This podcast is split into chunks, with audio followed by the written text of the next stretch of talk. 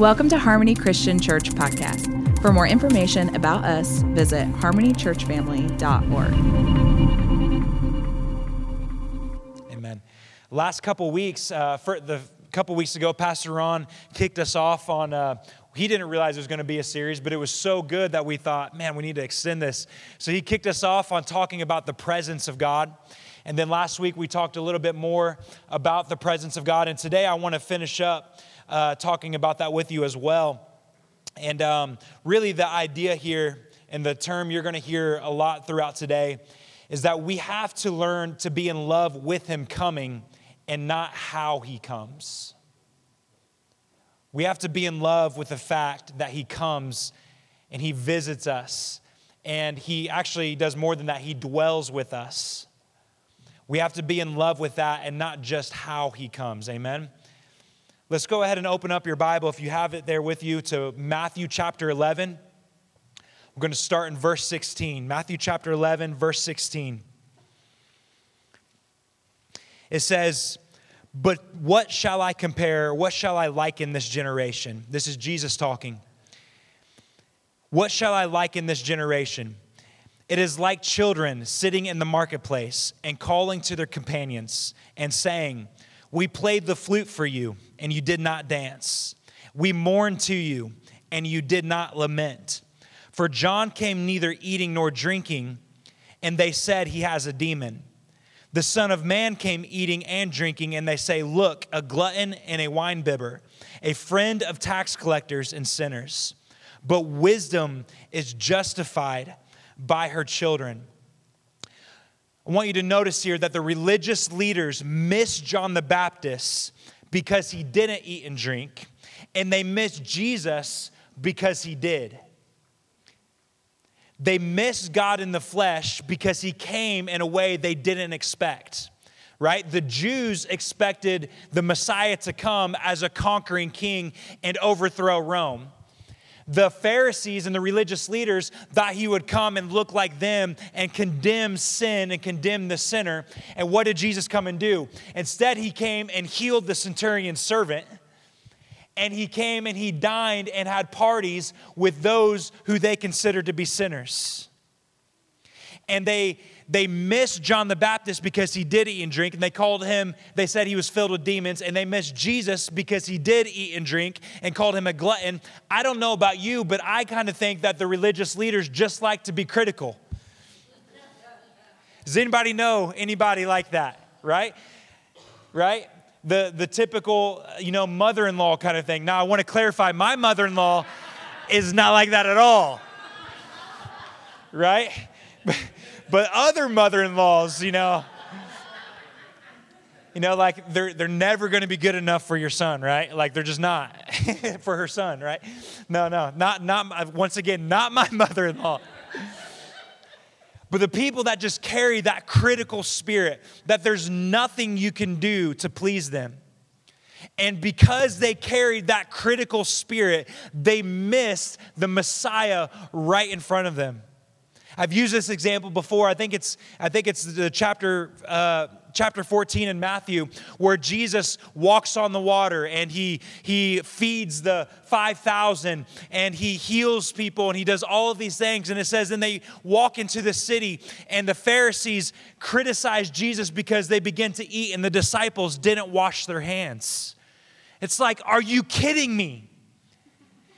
He just fed 5,000 people with a few loaves and fish, but you're mad because they didn't wash their hands and they missed Jesus. They missed the Messiah because they carried a critical spirit and they didn't recognize how he came and because they didn't he didn't come how they expected, they missed Jesus. They missed the Messiah. Now here's the deal, we can't we can't come down too harshly on the Pharisees because one, we got a cheat sheet, don't we? Right? We've got the Bible. All we have to do is skip ahead a couple chapters to realize, you know, this is the real deal. He's the real deal. But we also can't come down on the Pharisees because we are guilty of doing the exact same thing.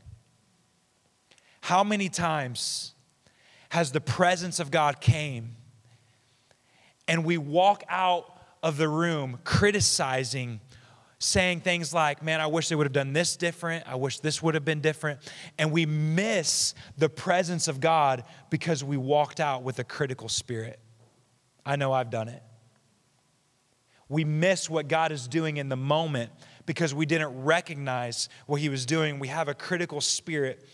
And sometimes we miss an encounter with God because we let our critical spirit get in the way we have a deep we have deep opinions of what it should look like sound like feel like when he comes. And when he comes in a manner different than what we expected it's easy for us to begin questioning whether it was real or not.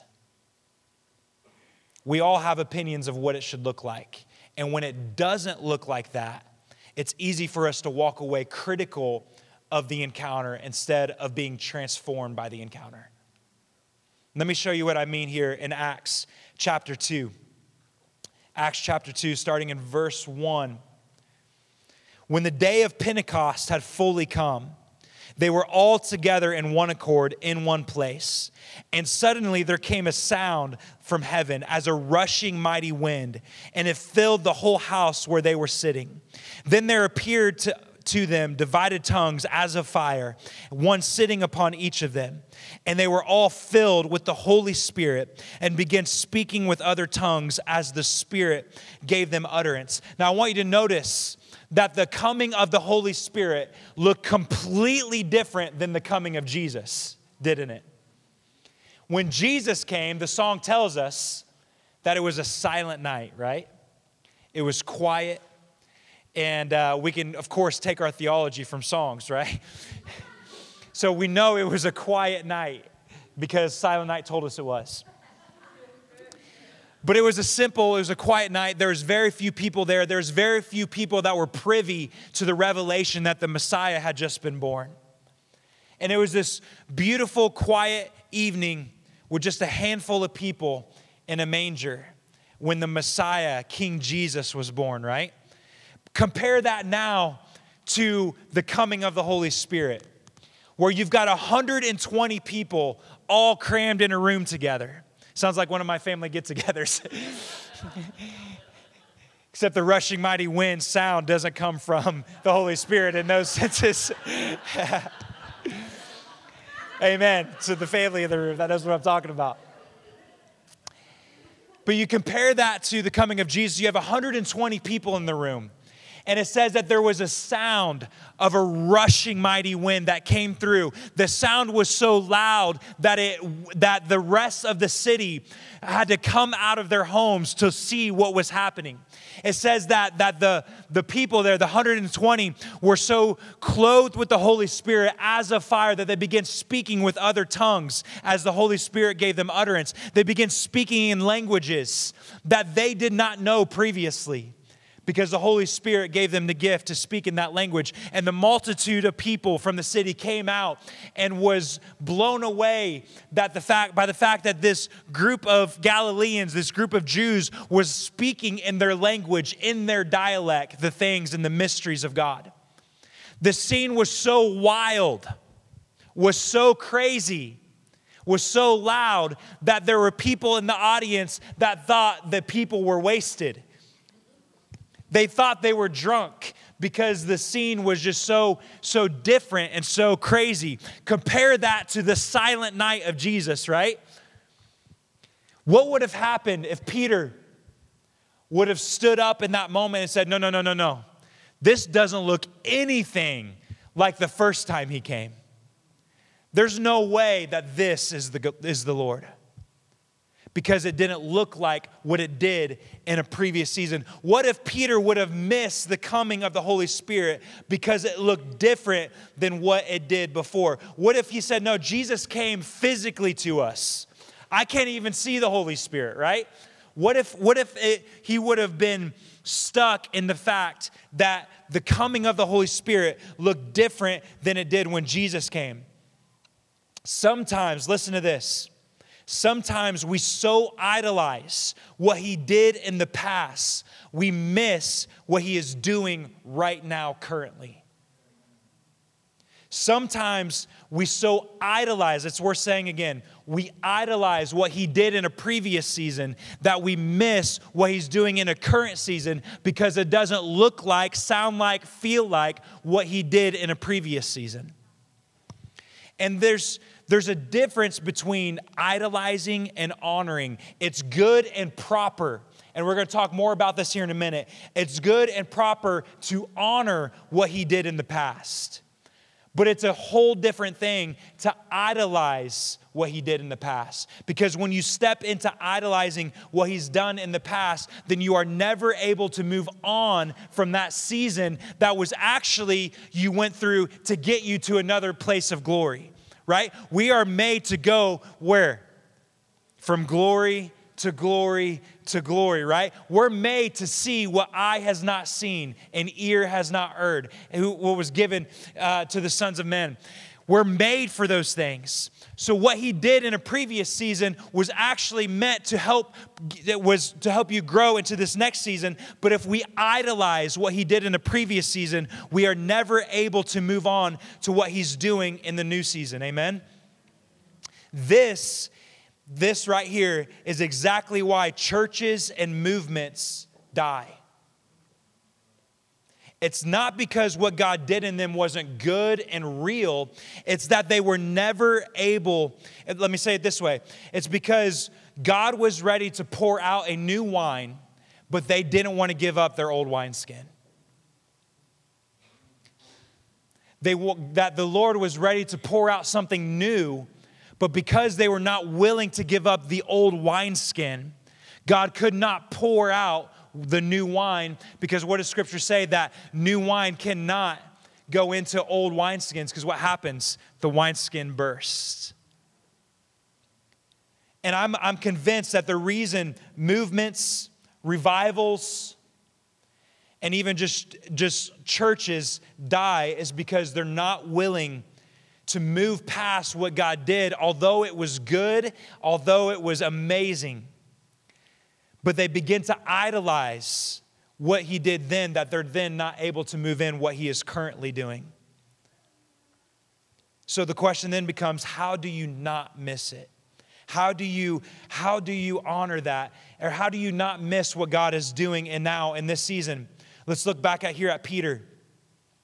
How did Peter know that though it looked different with the Holy Spirit coming than it did with Jesus coming. How did Peter know it was from the Lord?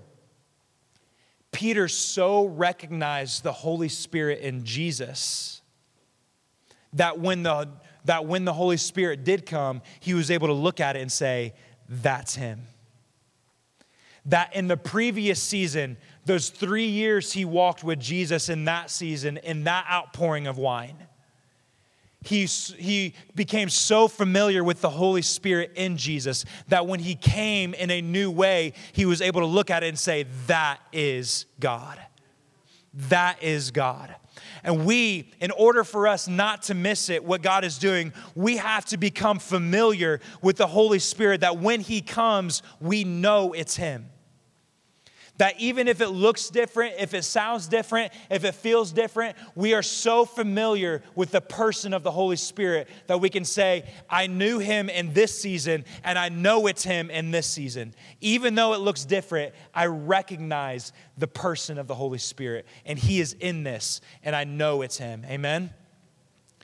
Once again, we have to be in love with him coming and not how he comes.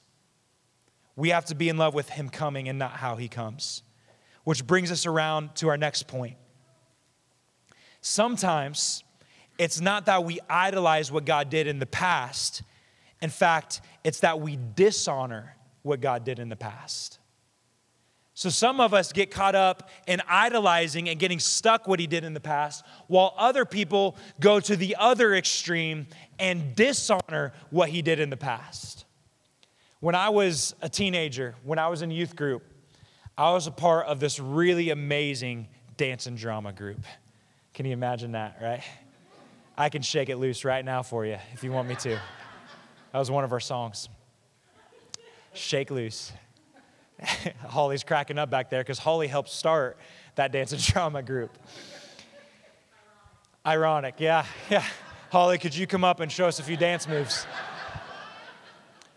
No, I was part, Amber and I were both part of this dance and drama group in high school. And let me tell you, when I see pictures and old videos of that, I'm slightly embarrassed, right? We're like, oh my gosh, we thought this was so cool, right? But, but here's what I'm learning.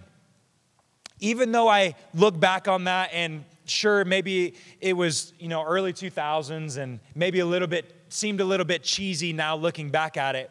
What God did in us in those days, what God did in us and planted in us in those days in the dance and drama ministry is why we are where we are right now.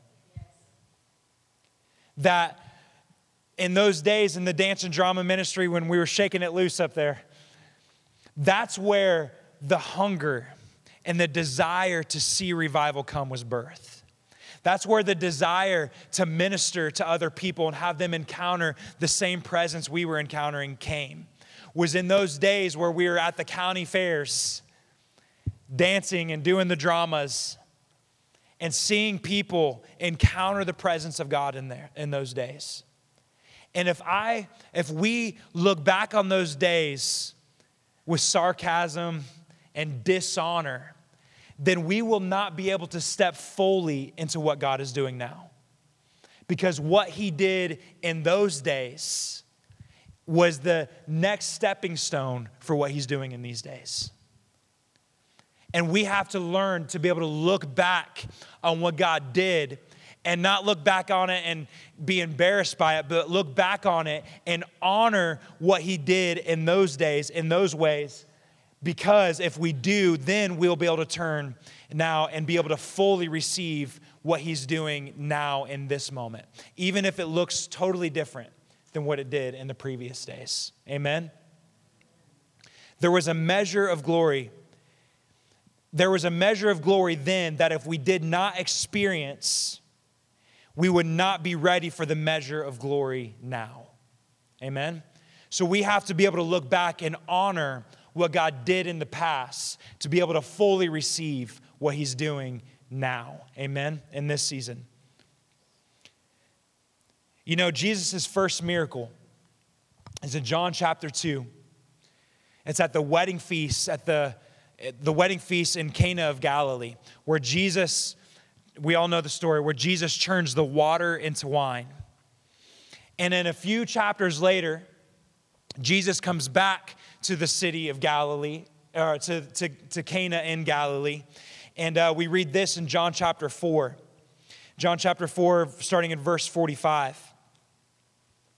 It says, So when he came, talking about Jesus, when he came to Galilee, the Galileans received him, having seen all the things he did in Jerusalem at the feast, for they also had gone to the feast. So Jesus came again to Cana of Galilee, where he had made the water into wine. And there was a certain nobleman whose son was sick at Capernaum.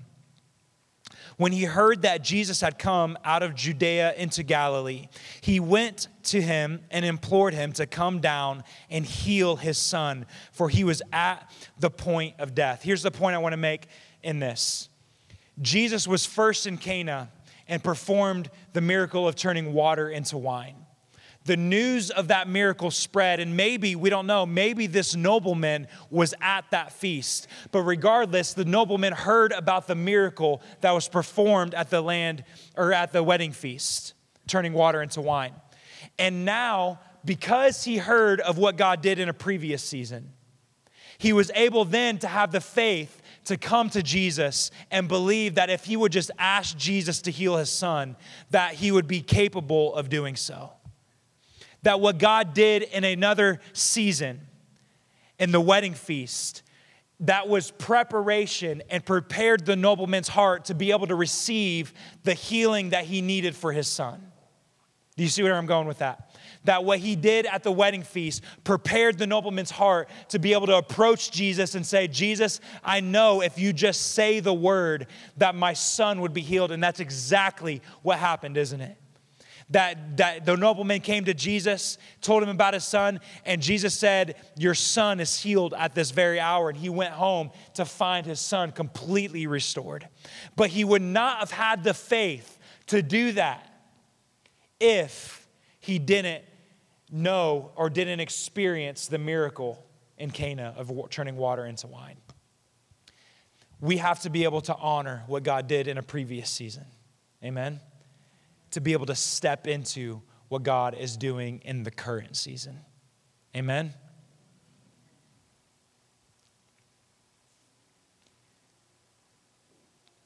We have to be able to both honor what God did in a previous season without missing what God is doing in this season. We must be able to embrace the new wine while honoring the old wine. We must be able to embrace the new move of God while recognizing the fact that it was the previous move of God that paved the way. Thank you, Jesus. I want to just say this about our own church that I love looking back on the history of Harmony Christian Church. We have a file in my office titled History of Harmony. And I love to get that file out every now and then and just look back on the things God did in this place, in this church, in this congregation of people. I love looking back on old seasons. I think of even the seven days of prayer. Is Doug here this morning? I keep looking for him, but man, what a slacker. All right. I look back though on, on the things like the seven days of prayer. And I, I, I remember those days of, of uh, of when we first had the seven days of prayer in the sanctuary up in the uh, in the old building. How many of you remember that? How many of you were here for that? I remember those days and how God poured Himself out in those meetings. And, and in the next years, where we went church to church to different places in the community of Elwood, and God showed up in those meetings in those ways. I remember even even. Uh, uh, now, most of you here in this room will remember this more than I would, uh, but there was a few years when we first got here. I remember having dinners and different things in the, in the old church basement. How many of you remember that? You want to talk about cramming 120 people in a room together, right? And I remember the, the, the, the feeling and the, of family and the tightness. And I believe that our, our, our, our, uh, family dynamic in this church was birthed in that basement, in those gatherings together after church and just sharing meals together. You know, it's, I look back on all of those things, and I look back on those things with deep, deep gratitude and honor for what God did in those days. You know, in, in the Old Testament, that the old, the, in the Old Testament, prophets would set up memorials so that when they would come back through a city they could walk by and see that those pile of rocks that they would that they saw and remember what god did in that place. Remember how god spoke to them. Remember how the presence of god came to them. You know and god told moses to to give even talk, talk to the Jews and the, uh, the other Israelites about remembering what God did for them in the past when He parted the Red Seas and when He let them walk through on dry ground. And remembering and honoring what God did is so valuable and important. But I want to tell you something, church. I am so excited and looking forward to the new wine that God is about to pour out, that God is pouring out. I'm so excited to see what is the new thing God is doing in our midst in this church. What else does He have in store for us? If the glory was that good then, imagine how good the glory is going to be in the coming days. I believe, church, we are going from glory to glory. I believe with all of my heart that we are going to see what eye has not seen and what ear has not heard that we are going to step into new levels of his glory and, and even new levels of encountering his presence in new ways. That he is going to begin to speak new words to us, give us new vision, give us new energy, give us new, um, again, new levels of encounter. And we're going to do all of that and experience all of that and honor what He did in previous seasons so we can fully receive what He's going to pour out in the new season. Amen. Thank you, Jesus. Let's go ahead and stand together.